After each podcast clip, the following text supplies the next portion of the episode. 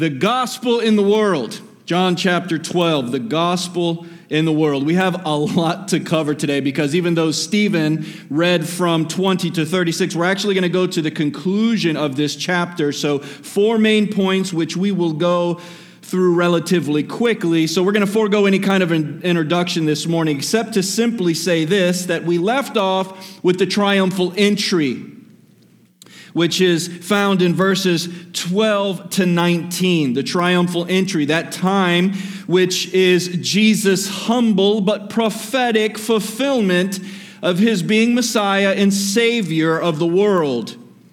We went over that, and if you'd like to um, go over those notes, they're available to you.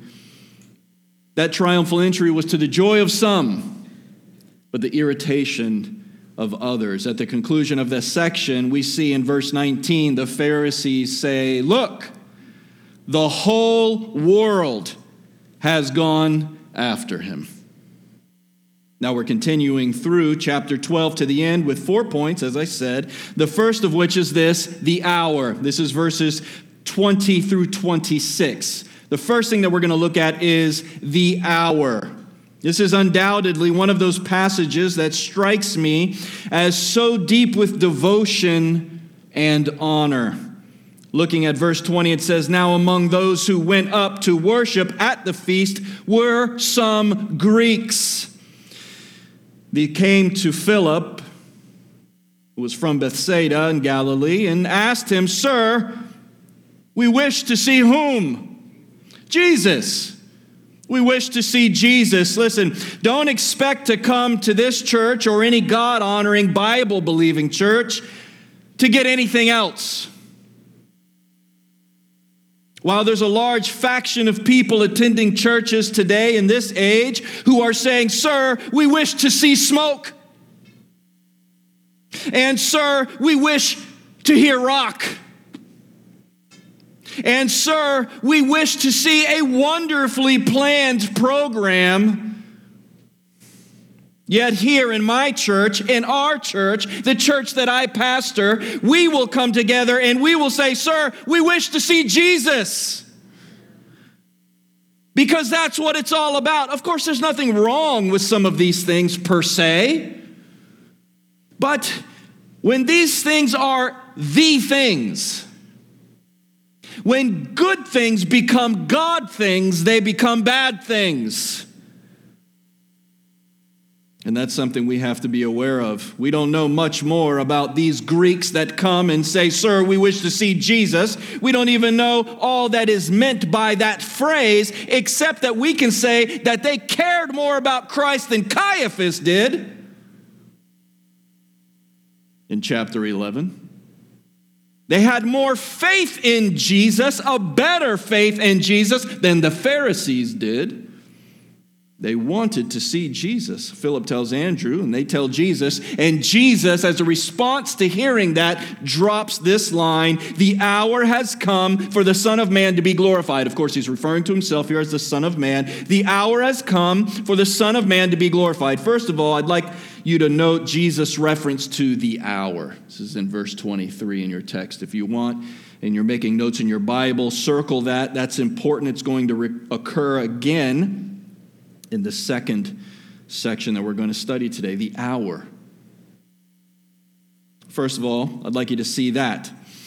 Let's consider this idea of the hour for a moment because it's important. One of the themes that's found sewn throughout the fabric of the Bible is the theme of time. And in particular, how God is in control of it.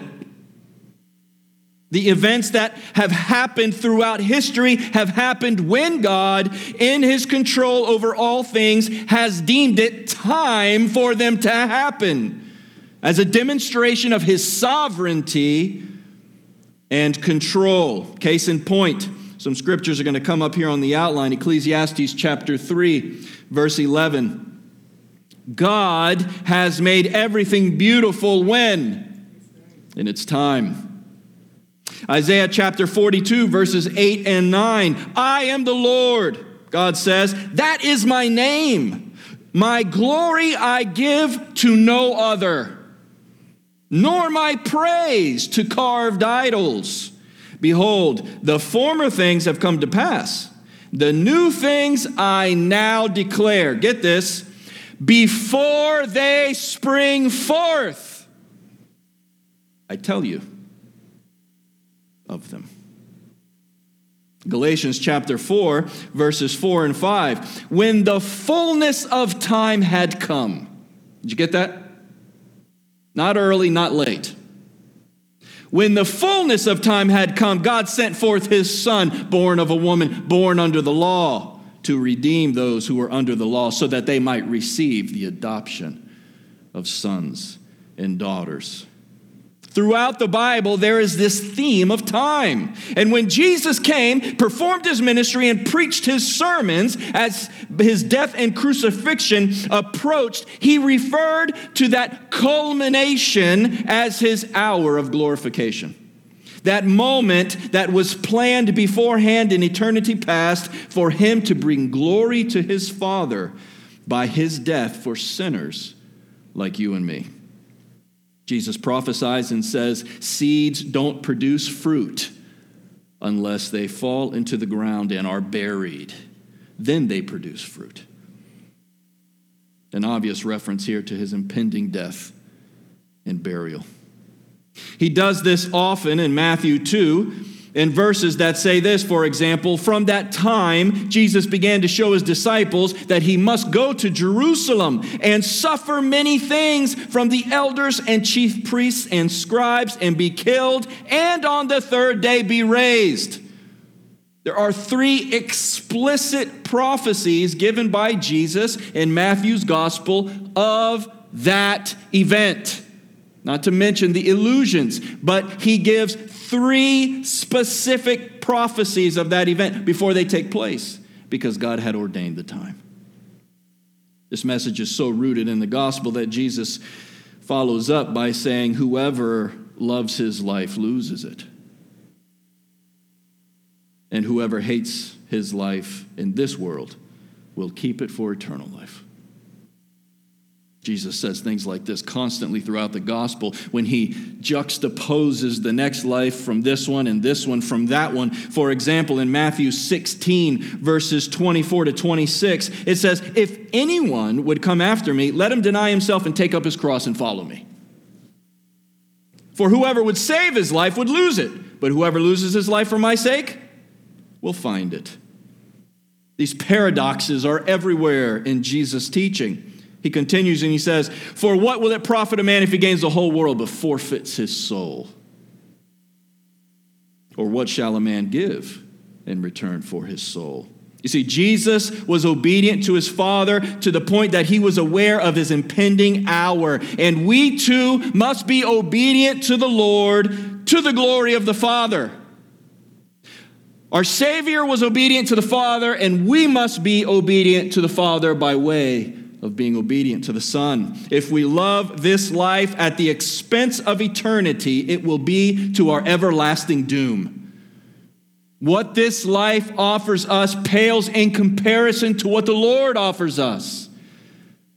And as often as we trade our faithfulness and commitment to Christ for the riches, so called, of this world, that's how often we compromise the Christian doctrines that Christ has called us to, namely, to not put anything or anybody above him or before him.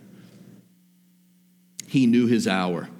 And secondly, we see a declaration. This is verses 26 to 36. We see a declaration. And by that, I'm referring to the words that God Himself speaks into our reality in this event. Look at it again. It's in uh, beginning in verse 27. Now is my soul troubled, Jesus says. And what shall I say? Father, save me from this hour. But for this purpose I have come to this hour. See? Here we are again with this theme of this hour. He knows what is going to happen. Jesus didn't trip and fall on the cross, it was all part of God's ordained plan, even the day, even the time.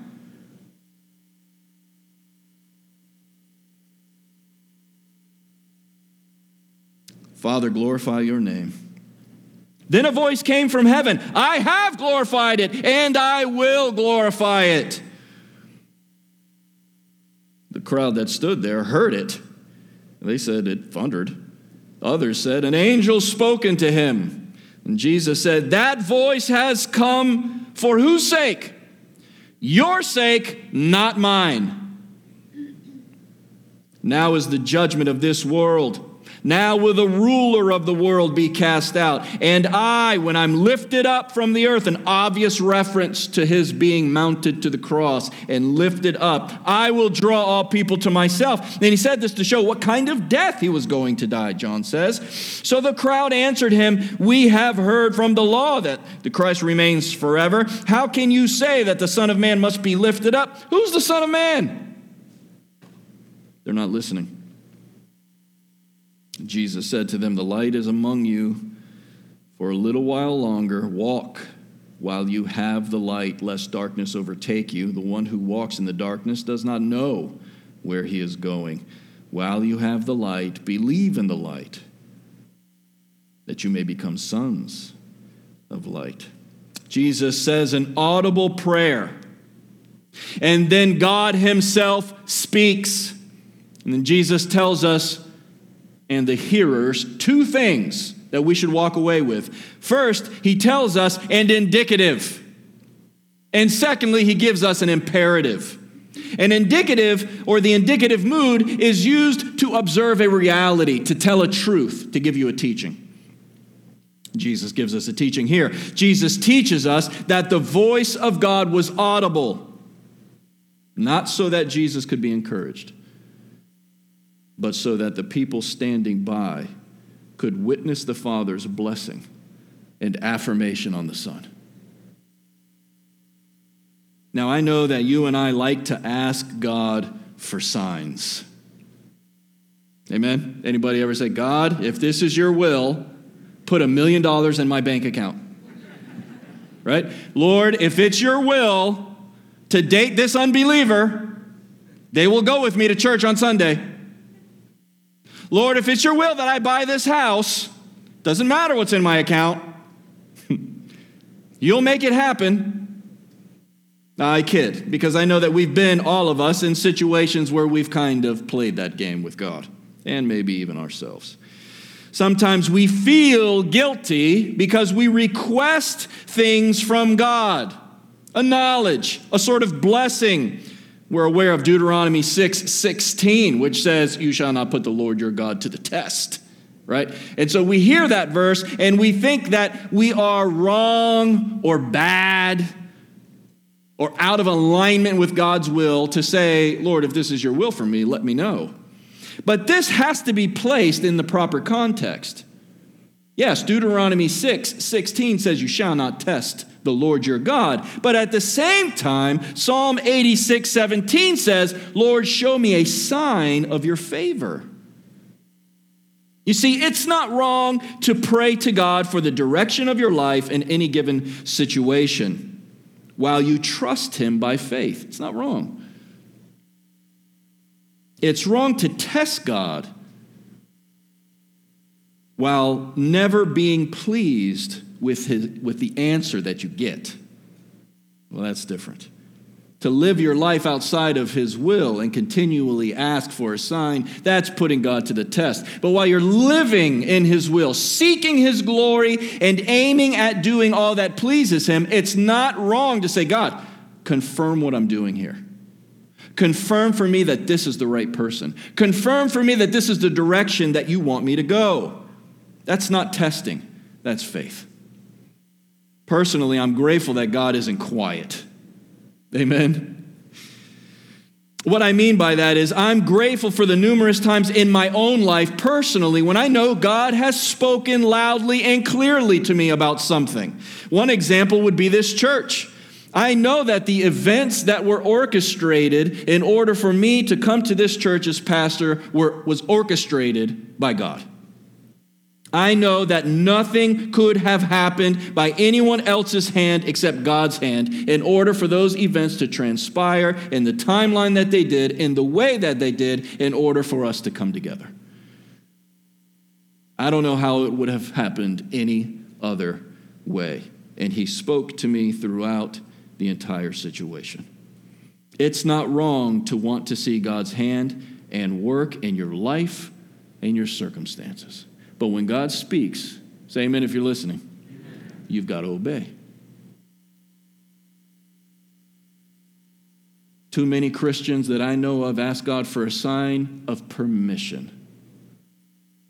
That's what they really want. I'm going to do what I want when I want. Tell me that you're going to let me do this. But that's not what the voice of God is for. It's not wrong to seek a sign from the Lord to confirm the direction of your life or the things that are happening or whatever it is that might be presenting itself. But first of all, we receive His word, His voice from the Bible. Second of all, we receive His word from the confirmation of those who are around us. And third of all, we receive confirmation of God's word to us, His speaking to us by the ministry of God the Holy Spirit, who comforts us or convicts us depending on the circumstance. I speak to God, and God speaks to me on a regular basis, but He has never spoken to me audibly like this. But that doesn't mean, please hear me, that God doesn't speak. God speaks a lot. We're just not really good at listening. In this particular circumstance, Jesus is teaching us that when God spoke, He didn't speak because Jesus needed the encouragement. He spoke so that everyone could hear His affirmation of His Son.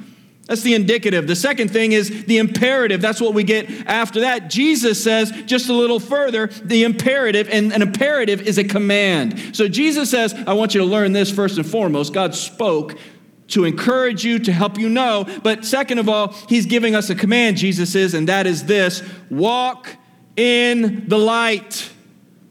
And walk while you have the light, which suggests the light is not always going to be available. There will be a time when the light is no longer available to us. He's not asking us, he's not tell, he's telling us, excuse me, that we must take for granted, not take for granted, excuse me, we must not take for granted the life and the grace and the mercy that God has given to us. If we do, it can be to our doom. And thirdly, we see unbelief. That leads without any seam from that idea to this next idea. Looking at verse 36, when Jesus had said these things, it says, He departed and He hid Himself from them. Walk in the light while you have the light. And then Jesus disappears. Though he had done so many signs before them, they still did not believe in him. So that the word might be spoken that was spoken by the prophet Isaiah Lord, who has believed what he heard from us, and to whom has the arm of the Lord been revealed? Therefore, they could not believe. Because again, Isaiah said he's blinded their eyes and hardened their hearts, lest they see with their eyes and understand with their heart and turn, and I would heal them. Isaiah said these things because he saw his glory and spoke of him. Nevertheless, many, even of the authorities, believed in him, but for fear of the Pharisees, they did not confess it. So they had faith in Jesus, but it was a weak faith. John says, as he often does, the reason this was was because they loved the glory that comes from man more than the glory that comes from God. Thirdly, we see the unbelief. We've seen the hour, the declaration, and now the unbelief. And when we see the unbelief, we're talking about the unbelief of the people and the relationship or the connection that they have to God's prophetic word and Jesus as his Messiah and Savior. In particular, the prophet Isaiah. The unbelief begins in the previous section, runs into this one that we're looking at now. We've been in a crisis of belief for centuries. We have. Humankind has been trying to figure out what they can believe in ever since they've done away with God. The exclusion of God and theology has left such a dark hole in our hearts and minds that our societies are falling apart while we're justifying the unthinkable to each other in view of the fact that we no longer have a creator to whom we must give an account. So everything's okay now because we've killed God. I'm reminded of what G.K. Chesterton once said. He said, When men choose not to believe in God, they do not thereafter believe in nothing. They then become capable of believing in anything. I mean, just turn on the Discovery Channel. You've got the Loch Ness Monster, the Abominable Snowman, UFOs, Chewbacca. What's that thing called? Whatever. No, no, not the chupacabra. I'm talking about the big beast. Huh? The what? Whatever. Bigfoot.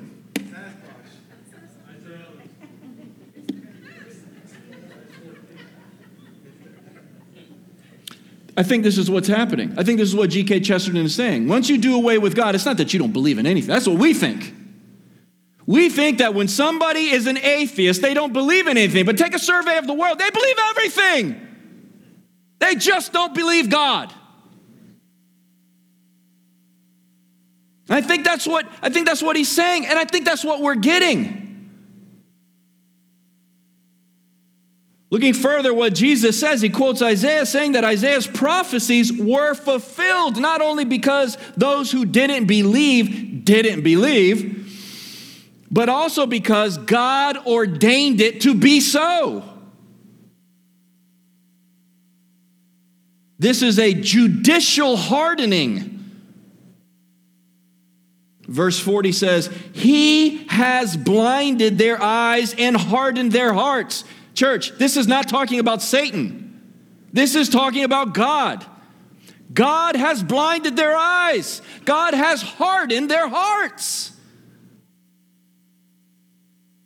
Lest they would see and understand and turn, and I would forgive them. That's God doing that. We don't need to force a square peg into a round hole here. God has ordained everything that comes to pass. And we are responsible moral agents who are accountable to our Creator. Both truths are true at the same time. God's sovereignty is a fact unavoidably taught in the Bible. Just like our individual responsibility to respond to his gospel is also taught in the Bible. Ultimately, we may lean a little more one way or a little more another way, but understand this much. Jonah 2 9 says, Salvation is from the Lord. and our sin will land us in hell. Those two things are not arguable. Before moving to our last point, let me say this. If we are in Christ, then we are in Christ, period. But for those who haven't submitted to Christ as Lord and as Savior, each moment is another moment of hardening, and God can and will judge someone in their unbelief. Bruce Milne writes this How this is so certainly escapes us. That it is so, John does not hesitate to affirm, and neither ought we. We must not, excuse me, we must not have a clear, excuse me, we might not have a clear understanding of all the doctrines that the Bible presents to us. But our inability to fully comprehend and understand a doctrine that the Bible presents to us does not dictate its truthfulness. Some of these doctrines are hard for us to swallow but our preference should play no part in the process of determining what we believe. If the Word of God says it, we can't say, oh, but oh, oh, but may, oh, but maybe, oh, but no, it says it. it says it, it says it. You got to deal with it. And in this particular case, as difficult as the words might be to receive, we have to be aware of the reality that when God decides, someone will not get any more opportunities and he hardens them. He hardens them. This is, church, all the more reason for us to take every opportunity we have to share the gospel of Jesus with the world. And that's our last point. Verse 44 says, Jesus cried out and said, Whoever believes in me believes in not in me, but in he who sent me. And whoever sees me sees him who sent me. I have come into the world as light, so that whoever believes in me may not remain in darkness. If anyone hears my, vo- my words and does not keep them, I do not judge him. For I did not come into the world to judge the world, but to save the world. The one who rejects me and does not receive my words has a judge. The word that I have spoken will judge him on the last day. For I've not come, I've not spoken on my own authority, but the Father who sent me has himself given me a commandment, what to say and what to speak. And I know that this commandment is eternal life. What I say, therefore, I say as the Father has told me. We're going to get into that. That is such an important point, but we're going to get into that a little more deeply when we get to John chapter 17.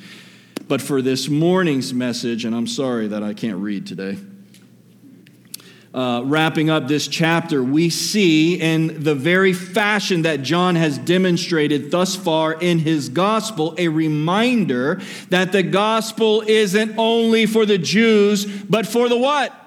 The world.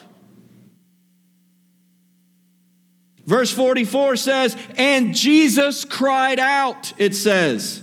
J.B. Phillips puts it like this Jesus cried aloud. The Good News Bible says, Jesus said in a loud voice. It's a Greek word that means to cry out or to exclaim. And whether this is practical, as in Jesus raised his voice so that many of the people who were around could hear him, or whether it was didactic, as in Jesus raised his voice because of the importance of what he was saying, really isn't the point. What he's saying is important. The way the relationship of the Son and the Father is linked. And vice versa cannot be missed. Whoever believes in me believes not in me, but in him who sent me. It's a principle of Christian doctrine that the Father and Son are inseparable. You can't have one without the other. Jesus says, whoever and anyone. Four times in four verses. Did you get that? Four times in four verses, Jesus says, whoever, three times, and anyone once. That's a significant point that we can't miss. What Jesus is trying to convey is that all humankind can be saved in Christ. We've already seen this through John's gospel. In chapter 4, Jesus is the salvation for the despised outsiders, the Samaritans. In John chapter 10, Jesus is the good shepherd who brings in sheep from other places so that there's one flock and one shepherd. In chapter 12 earlier, we saw that there were Greeks that sought out Jesus and said, Sir, we want to see Jesus. Jesus is, as already been taught by him and seen because it's been demonstrated, Jesus is the Savior of the world. But listen, this is important to realize. When the Bible says that Jesus is the Savior of the world, it isn't suggesting that the world is saved. This belief is called universalism, and it's been repopularized in recent times. In 2003, there was a New York Times bestseller called If Grace is True Why God Will Save Every Person. This book argues that everyone ends up saved eventually. This is what's called universalism. The two authors, one of which is a Quaker and the other one is an American Baptist, not a Southern Baptist, but I don't know if that makes a difference to the population argue that everyone will be saved. But this isn't the gospel. And not only is this not the gospel, it's contrary to so much more. Even Jesus here says that the one who rejects him has a judge he will face. Is that me? That's spooky.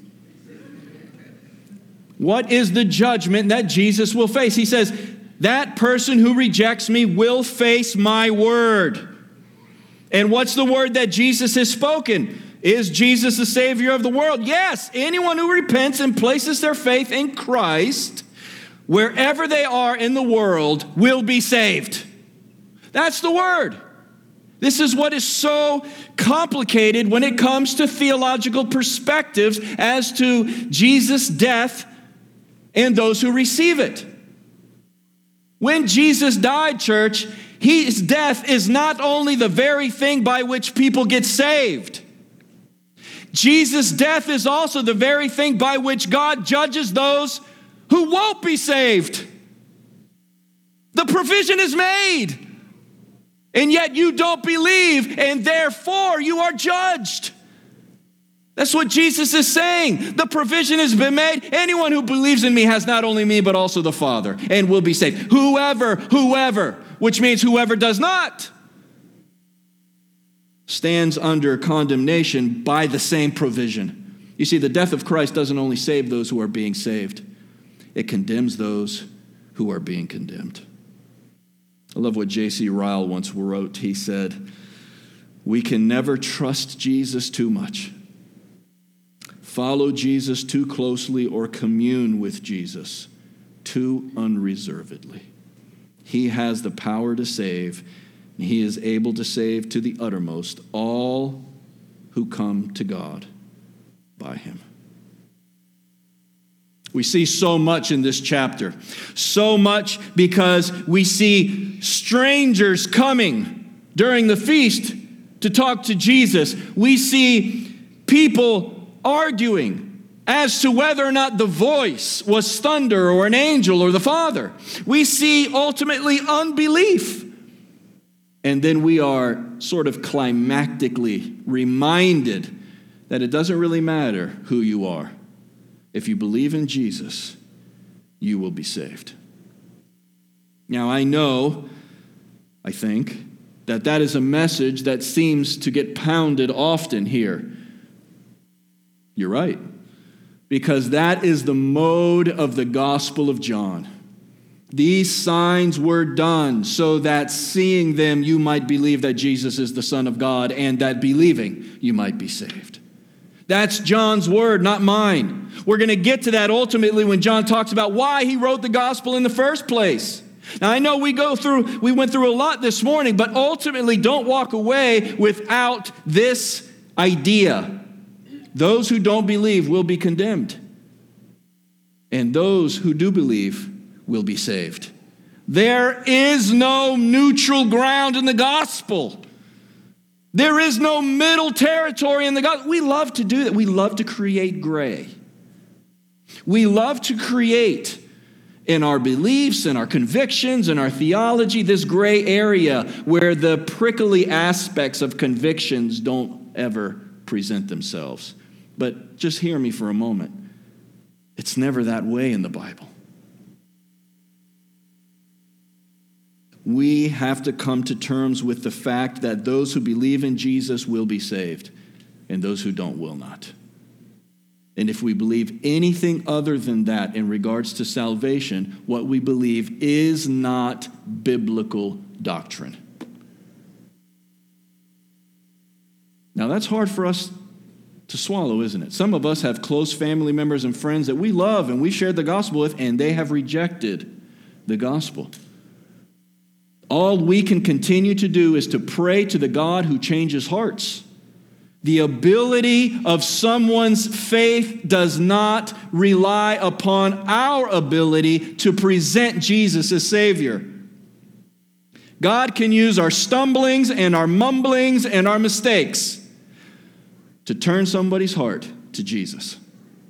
You don't have to be a talented evangelist. You just need to be a faithful and obedient Christian. Somebody said, Why do you believe what you believe? I believe that Jesus died for sinners like me. And if I believe in him, and if you believe in him, you'll be saved and you'll be forgiven and you will live in eternity with God. Simple. Done. They might say, Well, then what about the dinosaurs? I'll give you my pastor's email address. I don't know about dinosaurs. They might say, What about this other thing? What about the resurrection? We can answer questions along the way. That's what discipleship is all about. None of us in this room have every single thing about Christianity figured out. But we must have one thing figured out whoever believes in Jesus will be saved.